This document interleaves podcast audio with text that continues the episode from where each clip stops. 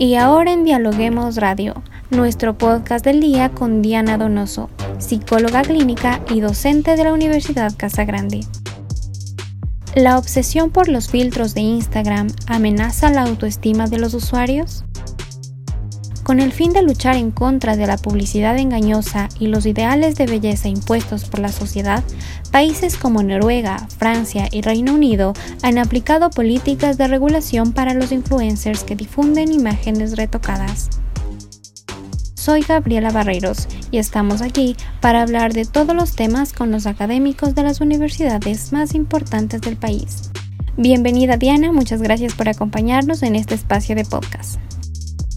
Muchas gracias. Diana, cuéntenos un poquito más. La obsesión por los filtros de Instagram, que es en donde generalmente se utilizan más los filtros, ¿amenaza quizá la autoestima de los usuarios? Ahí hay que, hay que darle primero como que una vuelta a la idea de lo que, hasta dónde llegan estas redes sociales, qué implican las redes sociales, cómo esto realmente, o sea, hacerse la pregunta, ¿son las redes sociales las que producen esto?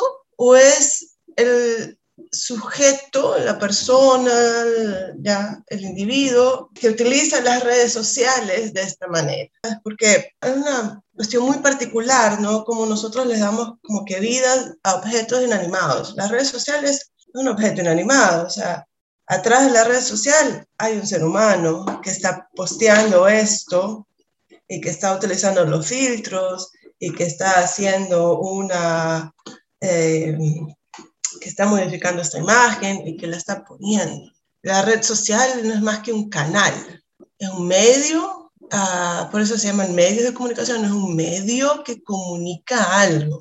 Ahí realmente cuando yo veo estas cosas, eh, lo que me pregunto es, ¿qué está atrás de esto que se, de esta o sea, ¿qué está atrás? ¿Por qué hay esta necesidad de estos filtros? ¿Por qué hay esta necesidad de, retocar estas imágenes para que este, cumplan con cierto estándar? Tomo la red social y la dejo de cierta manera relegada, porque la red social no es más que un canal, es un objeto, es como si dijera la computadora, es que la computadora no, no es la computadora, o sea, es, es es esa persona que está atrás editando la imagen, es la persona que está atrás mostrando esto. ¿Para qué lo hace? esa es la pregunta que hay que hacerse. Porque es muy fácil echarle la culpa a la red social. Es muy fácil, es el camino más rápido, ¿sabes? Es, ah, mira, es que es la red social y ya está. Es como simplificar la cuestión. Cuando hay un trasfondo mucho mayor, tenemos el trasfondo de pensar qué es la belleza. Primero empecemos por qué es la belleza. ¿Cómo, ¿Cómo, se entiende la belleza? ¿Por qué tenemos estos ideales de belleza actualmente? Estos ideales de belleza no han sido iguales toda la vida. Por ejemplo, con Twiggy surgió todos estos ideales de la belleza de esta delgadez extrema. ¿no? no sé, antes había como que las modelos eran súper delgadas, las fotos eran, o sea, si tú veías algún anuncio de una mujer, siempre eras como que súper delgada. Pero, a ver, pensemos un poquito, veamos un poco la historia. Antes de eso, eh, por ejemplo, en el Renacimiento, uno ve los cuadros, eran mujeres voluptuosas, siempre eh, la imagen de una mujer voluptuosa, porque por ejemplo en esa época el ideal de belleza era eso, mujeres más bien voluptuosas, porque la voluptuosidad indicaba salud, bienestar, eran personas de estatus socioeconómico alto que tenían posibilidades de comer, de acceder a la comida, incluso indicaban eso, un estatus socioeconómico mejor, una situación mejor a los otros. Luego pasamos a Twiggy, delgadas de extrema, y por ejemplo ahora me parece que hay como una lucha que más bien tiene que ser como que una figura saludable, no, son otros cuerpos, son diferentes los cuerpos actualmente. Pero, o sea, le podemos decir que los cuadros que hacía Botticelli eran, estaban modificando la forma de pensar de las personas. Me explico, tal vez sea una comparación un poco salvaje, sí, es una comparación un poco salvaje. ¿Es realmente la red social la responsable o es la persona que está atrás de la red social haciendo todo esto? Y para responder a aquello hay que pensar qué está detrás. Los ideales de la belleza que, se que van cambiando como resultado de la historia y la cultura, pensar que hay algo de genético, hay algo de, biológico en esa belleza, que hay algo de de la belleza desde los ojos de quien la mire, ¿sabes? De repente por ahí habrá personas que esa belleza súper retocada, que parecen en estos posts de Instagram y demás, no, no les resulta atractivo. Insisto, hay algo atrás, no es tanto la red social en sí, sino lo que está atrás de esa red social.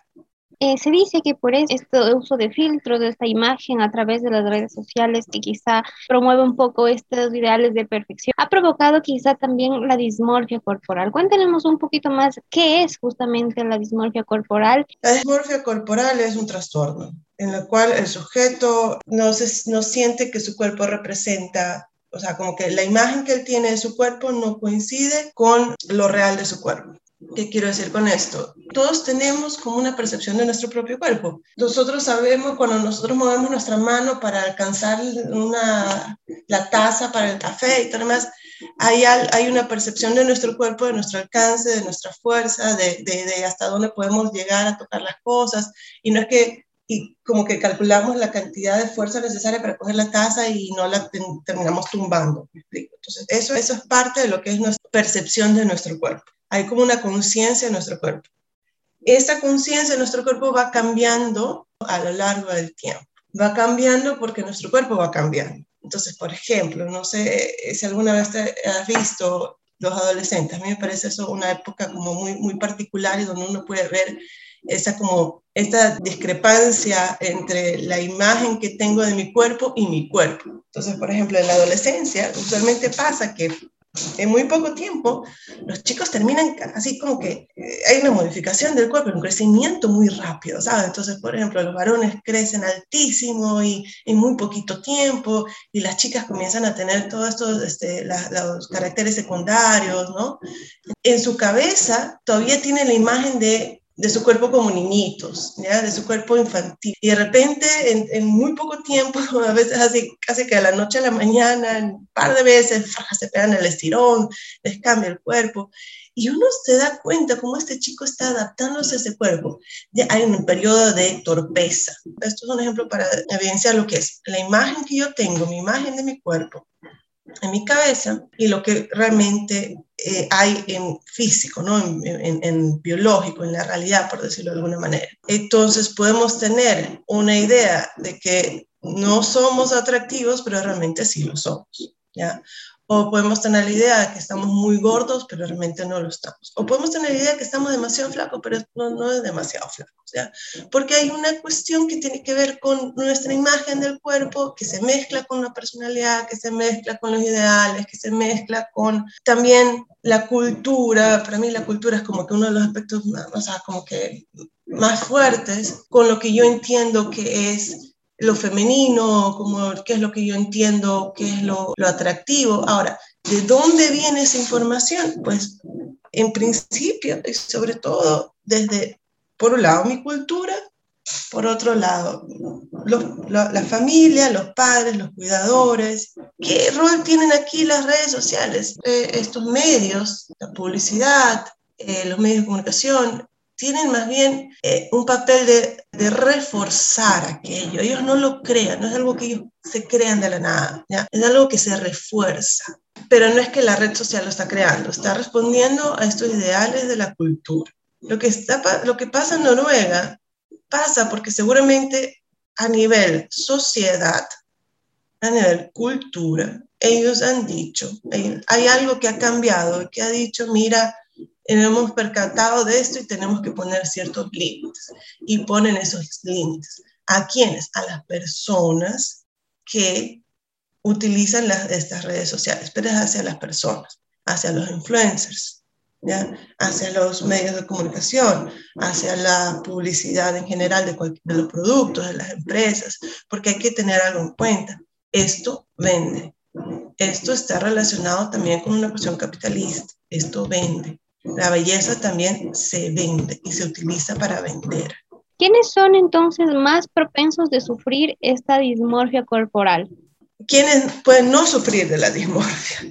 O sea, me voy a cambiar así. ¿Quiénes podrían no sufrir de la dismorfia? Aquellas personas que han sido criadas, o sea, que, que hay, que hay un cuidado de este tema, ¿ya? Es decir, que eh, hay una, han sido parte de una familia, o unos, han tenido unos cuidadores, unos padres que lo han orientado sobre estos temas, han reforzado la autoestima, han reforzado la identidad del sujeto, le han dado, este, como, lo han, le han dado han fortalecido, por decirlo de alguna manera, su personalidad. Son estas personas que les han enseñado esto, que han aprendido esto, que han dicho, mira, las redes sociales son así, ya, ok, pero la realidad es diferente. No van a verse afectados por esta situación.